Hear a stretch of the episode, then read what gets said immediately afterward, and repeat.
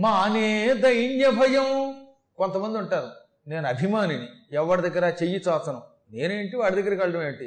టీవీగా ఉంటానంట ఇలా టీవీగా తనను తాను గౌరవించుకుంటూ చెయ్యి చాచడం గొప్ప తప్పు అనుకునేవాడు. ఎవరి దగ్గర రూపాయి పుచ్చుకోను? నా యావజ్జీవితం అనుకున్నవాడికి ఎప్పుడో ఒకప్పుడు భగవంతుడు దీనత్వం పెట్టి అడుక్కునేలా చేస్తాడు.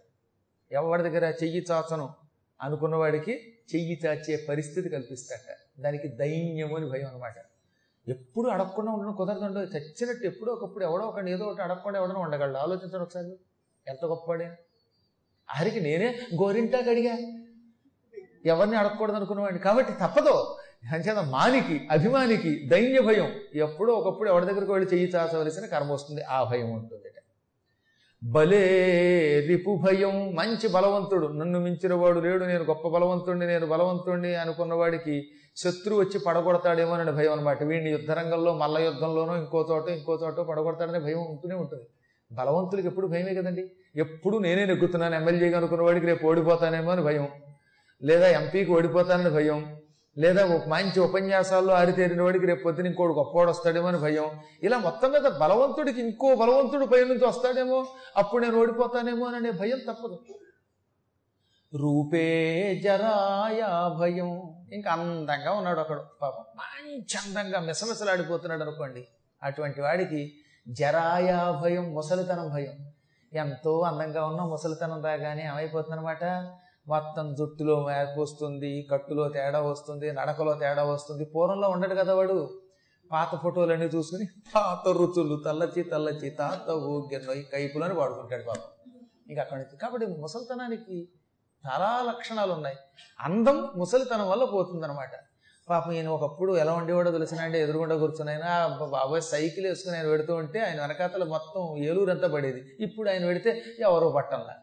ఇదే రూపే జరాయా భయం. ఎంత అందగాడికైనా ముసలితనం అనే ఒక భయం ఉంటుంది. అందం పోగొట్టేది ముసలితనం.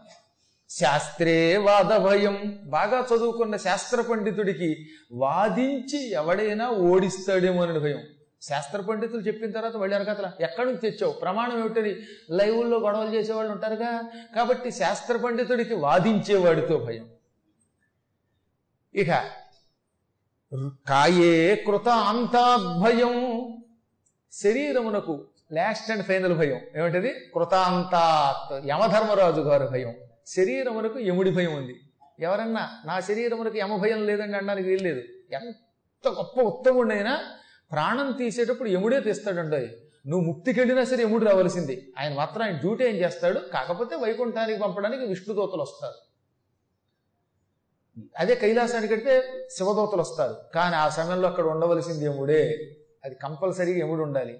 కాబట్టి ప్రాణం పోతుంది ఎవరికైనా ప్రాణం పోకుండా ఉండేవాడు ఉండడో. శరీరంతో స్వర్గాదులకు వెళ్ళడానికి ఈ యుగంలో చాలా కష్టం. ధర్మరాజు హరిశ్చంద్రుడిలాగా వెళ్ళాలంటే కష్టం గనక ఎంత గొప్పవాడికైనా ఏమో ఎప్పుడో ఒకప్పుడు ఎముడు వస్తాడు పట్టుకుపోతాడనే భయం ఉంటుంది కనుక ఈ శరీరం కూడా భయంతో కూడినదే.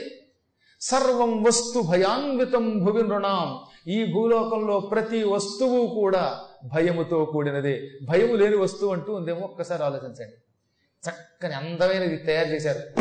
అనగానే పటక్కన విరిగిపోతుంది అది. అందుకే జారబడ్డానికి హడిలిపోతున్నాను అంటే ఇంత గట్టి కుర్చీకి విరుగుడు భయం మైకుకి వైరు ఊడిపోయే భయం. అన్ని చోట్ల వైరులు ఉంటారు. వైరులు లేకుండా ఈ ప్రపంచంలో ఎవరికి ఉండరు కనుక అందరికీ భయమే. ఈ విధంగా సర్వం వస్తు భయాన్వితం ఈ లోకంలో ప్రతి వస్తువు భయంతో కూడినది. కానీ ఒక్కడున్నదట భయం లేనిది. ఇది వైరాగ్యమేవా భయం. ఒక్క వైరాగ్యమునకు భయం లేదు. అసలు కోరికలు లేని వాడికి భయం ఏమిటి? కోరికలు ఉన్నంత వరకే భయం మీకు.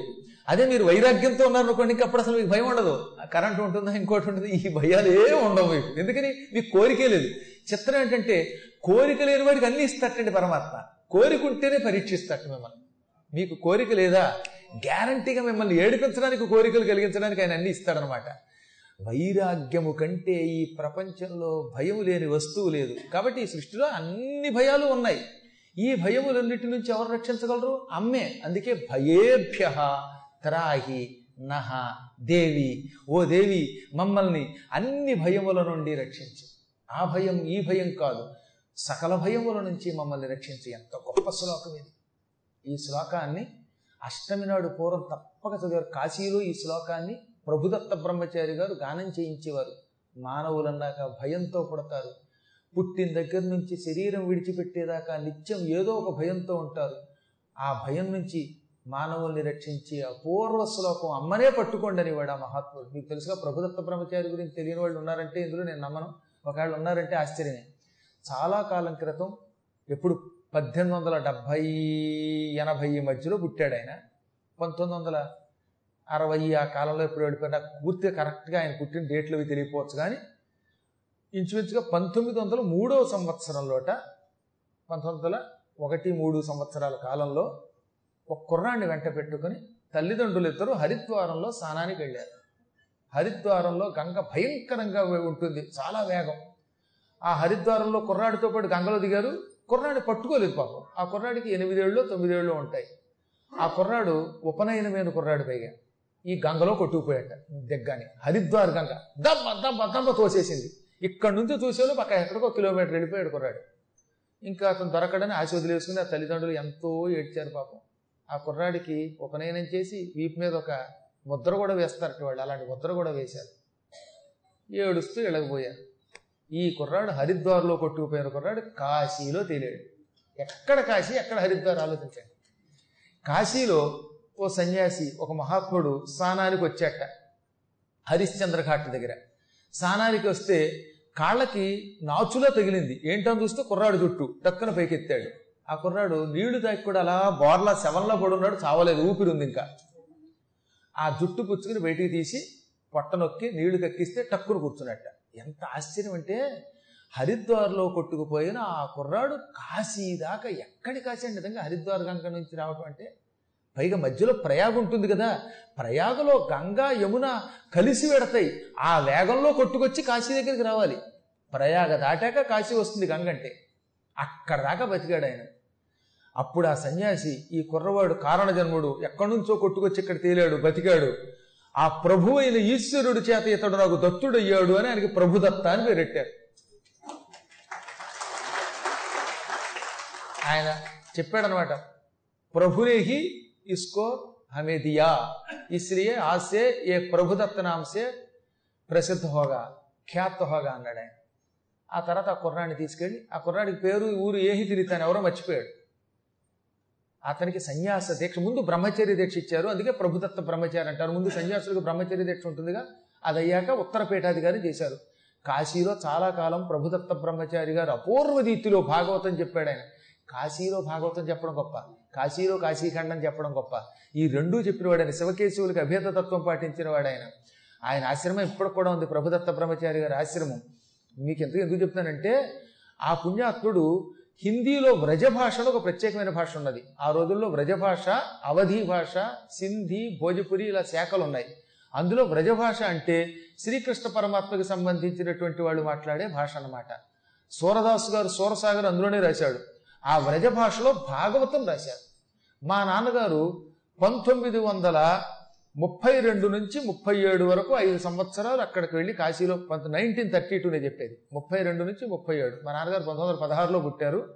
ఆయనకి పదహారేళ్ళ వయస్సు. ఆ కాలం నుంచి ఐదేళ్ళ పాటు కాశీలో ఉండి అక్కడే భాష్యాంత వ్యాకరణం చదువుకున్నారు. సంస్కృతం పూర్తిగా భాష్యాంత వ్యాకరణంతో చదువుకున్నారు. హిందీ చదువుకున్నారు. ఉర్దూ చదువుకున్నారు. సరే తెలుగు మాతృభాష. ఎనిమిది భాషలు చదువుకున్నారు. ఆ సమయంలో ఈ ప్రభుదత్త బ్రహ్మచారి గారు ఆశ్రమంలో ఆయనకి సేవ చేస్తూ ఉండేవారు. ఆయనకి నాన్నగారు చిన్నప్పటి నుంచి కాళిదాసులో కనపడేవారట బాల కాళిదాసు అంటూ ఈ కుర్రవాణిగా ఉన్న మా నాన్నగారిని ఎంతో సేద తీర్చి దగ్గరికి తీసుకుని ప్రసాదం పెట్టేవారు. రోజు పురాణం చెప్పించేవారు మా నాన్నగారి చేత.